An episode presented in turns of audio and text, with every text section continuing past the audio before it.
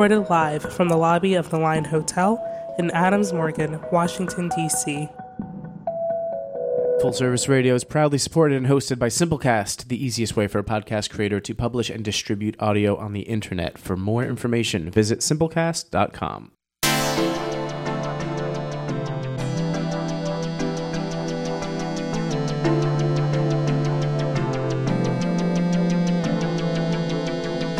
You're listening to The Tidbit, brought to you by Cureate. We are live at the Line Hotel in Washington, D.C., and I'm your host and the CEO of Cureate, Kim Bryden. Do you run a small business or have dreams to start one? Well, here at The Tidbit, we've got your back.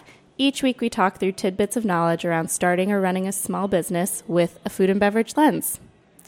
On our last episode, we talked with a local export importer about the importance of building sustainable supply chains and how she's creating direct relationships with farmers abroad to have a transparent and, moreover, more control essentially of the end to end experience.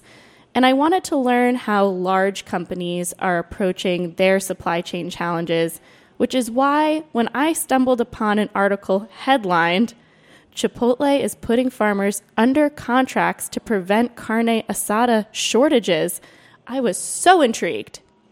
The article goes on to read The fast casual restaurant chain is offering three year contracts to farmers under 40 if they meet certain standards. Chipotle is also donating funds to farms and partnering with the National Young Farmers Coalition. By focusing on young farmers in particular, Chipotle hopes that both to target a demographic that may be especially interested in the type of ethical, sustainable farming Chipotle wants, and help make sure that farming itself remains a sustainable vocation. This is fascinating, right? I mean, is this too good to be true? This is exactly the type of strategic alignment and a true mutually beneficial relationship that I like to hear about for example, when we're working with our buyer customers at Cureate, we're sourcing based on the demand need that that particular account has. So, this to me seems like a very well identified demand need that consistently fell short on supply. So, what better way to have more control and transparency into your carne asada production than to reinvest into young farmers? And you know, who knows? Maybe they just also are your prime target demographic for your end product. This seems really uh, smart on all ends to me. Uh, this piece closes with a quote from Sophie Ackoff, who's the co executive director of the National Young Farmers Coalition. We're facing a crisis of attrition in agriculture that's really threatening the future of our food supply. Whew. So, in the name of efficiency and the advent of globalization that's happened over the past decades, mm, maybe century, we've been even more removed from each piece of the supply chain funnel, which then creates a lack of transparency and a lack of control on your supply, which includes the quality and the cost. So, on today's show, I wanted to learn more about the business case as to why Chipotle would want to do something like this. So, I contacted the writer of this piece, Danielle Wiener Bronner, to chat with us about supply chain and her experience overall covering the food sector for CNN Business. So, let's take a quick break and we'll be right back with Danielle.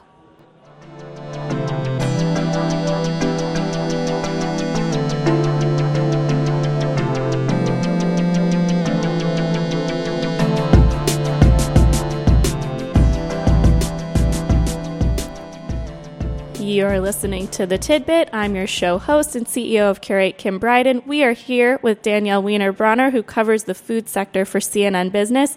Hey, Danielle. Hi, Kim. How are you? Thanks for joining today. Thanks so much for having me. Before we get into your article, I would love to learn more about your story. How did you get to this beat, and why do you feel the food sector is of particular interest for you to cover?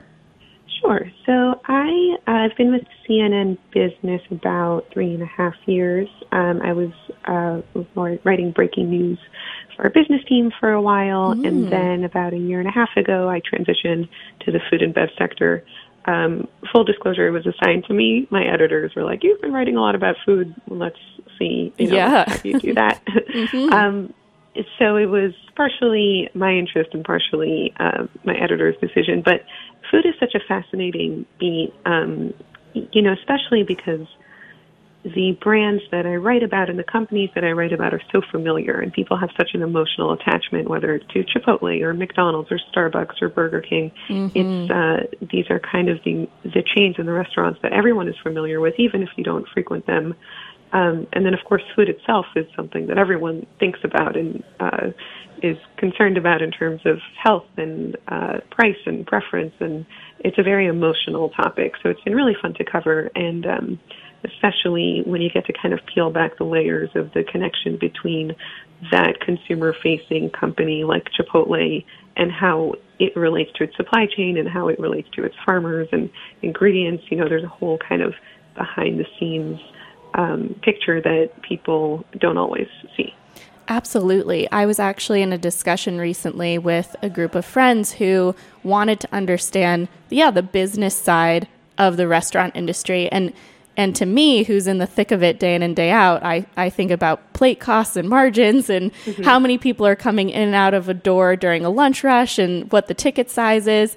And, uh, you know, to most consumers, that is not even something that crosses their mind. And so I feel I couldn't agree with you more. Food is such a beautiful way of um, relating to people and also drawing really important lessons for people to learn. Again, whether it's about health, sanitation, business case, like it's just a very easy way for someone to grasp a concept using food as that, um, yeah, baseline commonality that we all experience. Yeah, absolutely. And I, you know, as I mentioned at the top of the show, I read your piece, of course. I'll just say it again. The headline's so punchy.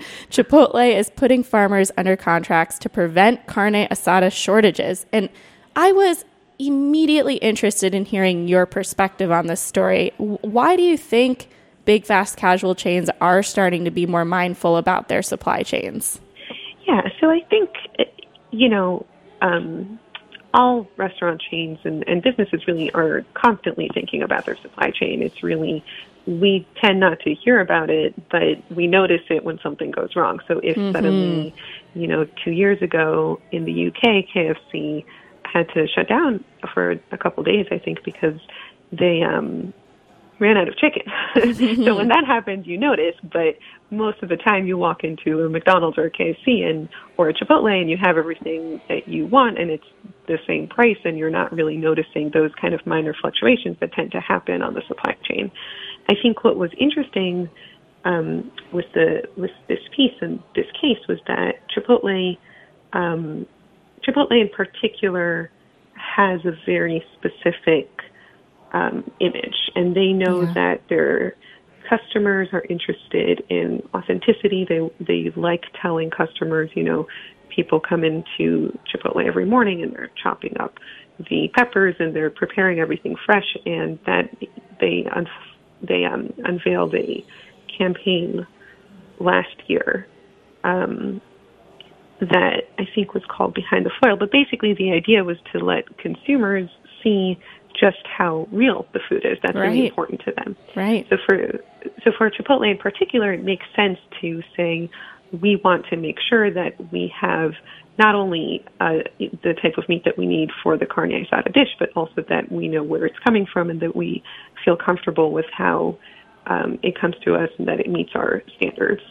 And they, from the get-go, when they were testing carne asada, they had a couple of things in mind. I think one of them was making sure, do we have enough of this because we have these certain principles and because we don't want to take just any meat. So they kind of they tested it out. They also wanted to make sure that people responded to it and that people were comfortable with the price. And they kind of have a very controlled testing phase. Um, I so the uh, the supply chain side of it was just a part of it, but of course a vital one to make sure that they have enough. Totally. And I wonder too, I mean, uh, the other piece of this I thought was so fascinating was the specificity of wanting to work with farmers under 40. And mm-hmm. I was, you know, sort of calling this out, but not only is that a target demographic that one would want to support, um, you know, making sure farming is a sustainable vocation moving forward in this world we're living in, but also I would beg to differ. That's also Chipotle's target customer, right? Those yeah. who are under 40. And so I think it was just a very interesting piece of this equation too. Of course, monitoring the supply for making, like you just said, making sure they have enough, that the cost was right, but also the specificity of who they decided they wanted to partner with on a longer term contract basis is very interesting. Right. I think, you know, when we think about sustainability, there are a few different meanings to that word. One of them is longevity and making sure that there's a pipeline of young farmers who are continuing this business and who aren't saying it's too difficult, it's you know the incentive isn't there for me. So I think for them strategically, it makes it makes sense to target kind of the younger generation who is going to be the future mm-hmm. this industry. Especially now, we saw in 2019 farm, bankrupt, farm bankruptcies were up. So right. especially for a company like Chipotle, which has these standards and also knows that its customers want to know what it's doing. They one of the things that companies um, say over and over is we're following our consumers, and our consumers want a brand that aligns with our values. Yes. So it's really important for them both practically to make sure that they have what they need, and also in terms of the messaging to the customer saying, we are seeing what's out there and we want to be a part of the solution that makes people feel good about coming into Chipotle.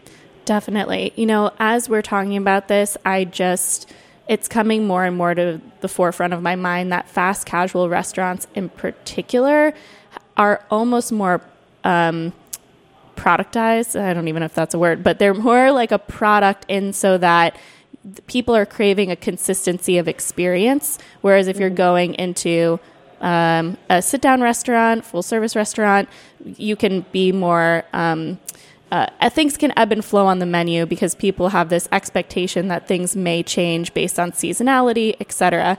But then when you get into the production of a product, people want again that expectation or consistency of experience and what the end result of what they're consuming is like. And so I think this is a very interesting piece as both again, a CPG, a consumer packaged good product a la an ice cream, or mm-hmm. um, going into Chipotle and getting your carne asada bowl, what are the elements of that dish or that product where you can be mindful about your sourcing and your supply chain to really tell that story? And what are the other elements of that product the sugar, the rice. Like there are certain things that maybe you can have on more of a commodity market scale, but there's other elements to the kit of parts that really align with your values. And that's something that we talk a lot about with entrepreneurs we work with is how are you still communicating the set of values you have in building these stakeholder relationships if the totality of the product you're producing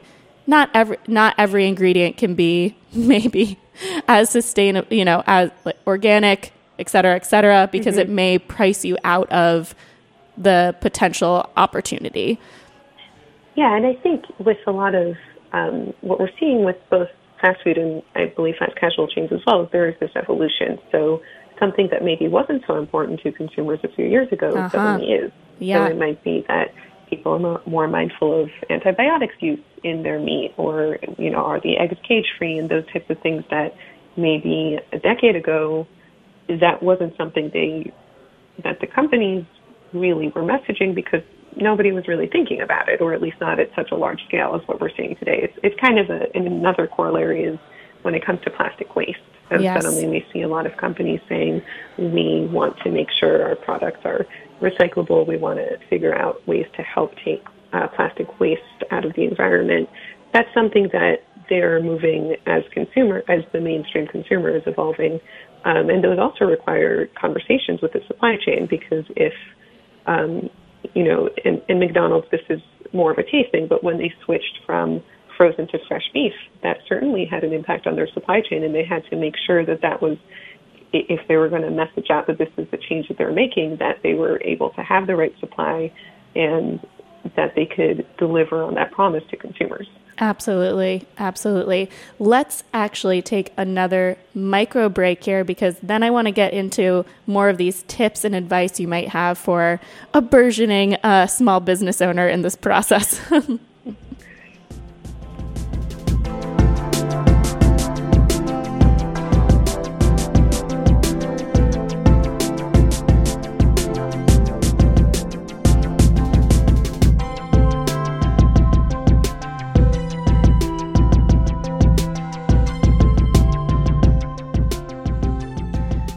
We are back. You're listening to The Tidbit. I'm Kim Bryden, your host and CEO of Cureate, and we're here with Danielle Wiener Bronner, CNN business writer covering the food sector.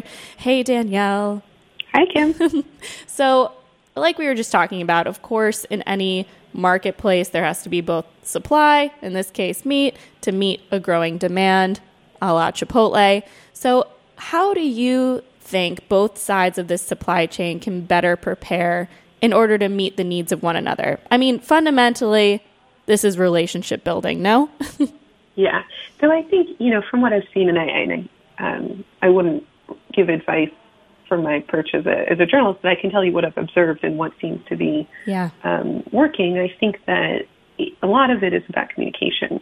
And I think that the companies that are able to kind of um, roll with the changes because that's what this is all about. It's not that hard to forecast. If everything is perfect, you can say, all right, if you know demand grows by this much, then we'll need supply to grow by this much. But things change and consumer preferences change and um, crops fail, and you know there there are so many different potential disruptions that could and and sometimes do happen. And mm-hmm. I think mm-hmm. that the the tighter the company is with their suppliers, and the more um, the the when the communication flows, I think that can help. Yeah. Um, I think that it also, you're right, it is relationships. I think a lot of the more, um, it, both on the kind of long-standing food giants like McDonald's that has been kind of dominating for decades, and also the up-and-comers like a Shake mm-hmm, Shack or mm-hmm. a Chipotle, they have relationships with their suppliers and um, they source things very intentionally and very specifically. Yeah. So I think that a lot of it is to do with how closely are you talking to your suppliers and how do you have that relationship that can kind of um, withstand those ebbs and flows and those unexpected that changes. test of time. Yeah, mm-hmm. there's an up and coming fast casual here called Little Sesame. In fact, one of the co founders was on this show a few episodes ago. So, listener, get back in your queue and take a listen to it with Dave Wiseman. Um, but what they do is um, fast casual um, hummus bowls, and they mm. have a direct relationship with their chickpea farmer because obviously that is a core staple product mm-hmm. of their entire supply chain. So, it would be wild to not have um, yeah that direct communication line and be able to mutually plan together and i think that's what really struck me about your piece and and what i really wanted to get across in in this episode the the tidbit of knowledge if you will is that being in business requires these mutually beneficial relationships and how are you growing together as opposed mm-hmm. to just seeing one side as like well i'm buying from you so like you better you know, meet my demand. Mm-hmm. It's like, well, that's a strange, that can sometimes be a very strange power dynamic. Like both need to be in symbiosis with one another. Right. And I think if, you know, that relationship should be symbiotic. And I think that for the successful relationships, it is because mm-hmm. if the supplier, it can rely on you as a client and a customer, then they'll be more willing to stretch and to, to, you know, potentially try something new. Totally. I think you know, even with kind of the younger companies like Impossible Foods that has um, spoken about their shortages, and for them, it's um, the issue that they had was mostly to do with capacity. The, mm-hmm. the demand was growing so quickly that their factory just wasn't big enough, and mm-hmm. they have mm-hmm. since formed partnerships and um, kind of taken other measures. But with them, I think they they do work with the QSRs that they serve, they come up with new products and um, specifically for you know whatever restaurant it may be, and you can kind of see that relationship building building happen in real time. Totally. Uh, you just said QSR, so I want to just define oh, for sure. everyone. QSR is quick service restaurant. Yeah, too much jargon. Yes, yeah. no, no, no. I'm I'm down for it. We yeah. gotta have a whole jargon sheet for the tidbits sometimes. right. Um, but this is a great point and really perfect segue because I am impossible, super um, of the moment right now. Perhaps a product that will stand the test of time. Who knows? But I'm wondering, what do you see as an industry shift in how people are buying, both on the on the big business side but also as consumers. I mean, you cover this, you know, all day, every day? Like, what are you seeing as these emerging ways people are looking to buy? So I think on the on the consumer side, there is more of an awareness of um, environmental impact mm-hmm. and health, and I think that people can define that differently. So you might say, I'm a meat eater and I think that I should reduce my meat intake and I'm going to try out these impossible or beyond burgers. Um, or you might say, I am a meat eater and I think I eat the right amount, but maybe every once in a while I'll swap to an impossible because I'm worried about what the the impact that meat has mm-hmm. on the environment. So I think for people, there's just a little bit more of an awareness, and not for everyone, of course. And also, some people have had this type of awareness for way longer. But in terms of kind of a a sea change, there is more of a thought about what my diet is doing to the planet. Right. Um, the other thing I think that's happening is there's so much more choice. Mm-hmm. Um, and there are also different ways to eat. It used to be that there were very few mainstream chains that delivered. Now mm-hmm. a lot of mm-hmm. them do. So people have choices in terms of where they can order delivery from. They can. They also have choices in terms of uh, where they're going, as they always have. But um, kind of on restaurant shelves, we're seeing more products pop up. There's kind of a fragmentation on that side of it. So I think from the consumer perspective, there's a change in both the thought process behind what should I eat today, and also there is just a, a lot of new options. Yes. Um, from the big business side, they're seeing that too, and they're responding. So they're testing out new products.